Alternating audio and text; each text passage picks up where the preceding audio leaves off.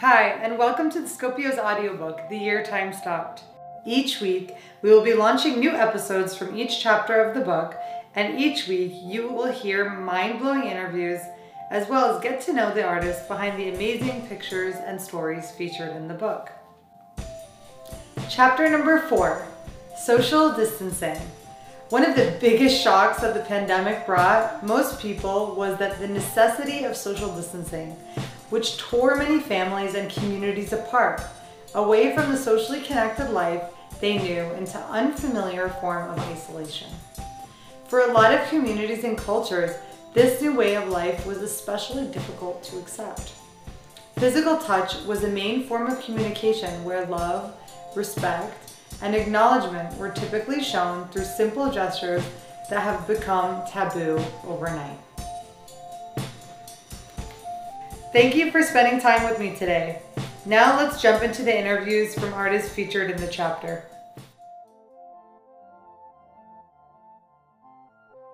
When I'm not photographing, I'm a healthcare assistant in a residential home and during the lockdown, as key workers, we had to carry on working like everything was normal.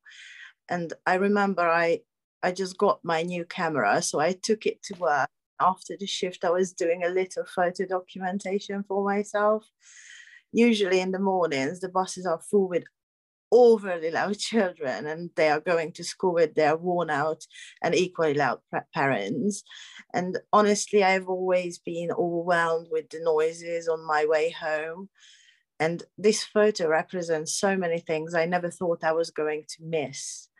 Um, this was my reality during the lockdowns, keeping distance even on the buses, making sure we don't sit behind or beside each other, and having no loud children in the mornings, just desolating, terrifying, quiet. And it was really empty. It gave me emptiness. And even the colors are desaturated. And this image is representing all those emotions or meant to represent all those emotions.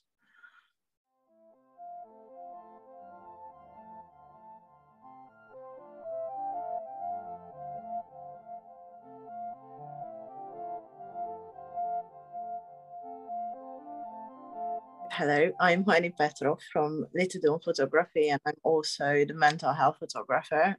So um, basically, what I wanted to create with this image is not just the emptiness, but this absolute, as I mentioned, soul eating feeling that you can't go close to others no more. And again, like the, the, the fact that I was missing this, I wasn't, I've never been a very social person, but, but thinking about that I can't do it made me realize that I am actually a social person and I wanted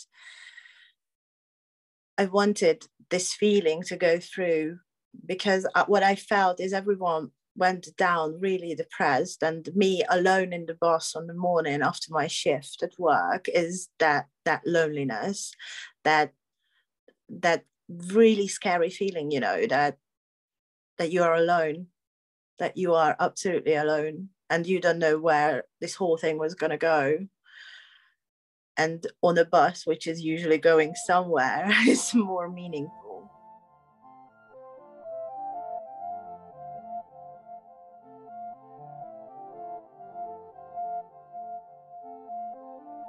when I'm not photographing, I'm a healthcare assistant in a residential home. And during the lockdown, as key workers, we had to carry on working like everything was normal. I remember I I just got to my new camera. So so I took it to work. And after the shift, I was going a little doing a little photo documentation for myself. Usually in the mornings, the buses are full with overly loud children going to school with their worn out and equally loud parents. Honestly, I have always been overwhelmed with the with the noises on my way home. This photo represents so many things I never thought I was going to miss this was my reality during the lockdowns keeping distance even on the buses making sure we don't sit behind or beside each other having no loud children in the mornings, just soul eating, terrifying, quiet, and emptiness.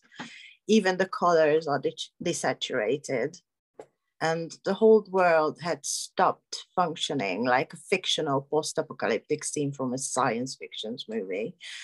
And I was scared when I looked back at this photo because I knew this reality didn't only affect Weston-super-Mare in the UK, but the whole world. And if I was this lonely with the freedom of going to work, what did all those people who were stuck in their home feel?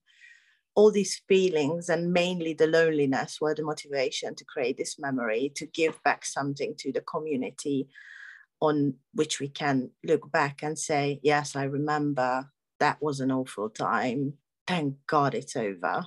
I really I, am really proud of it looking back because when I was editing this photo, it was a very subconscious editing.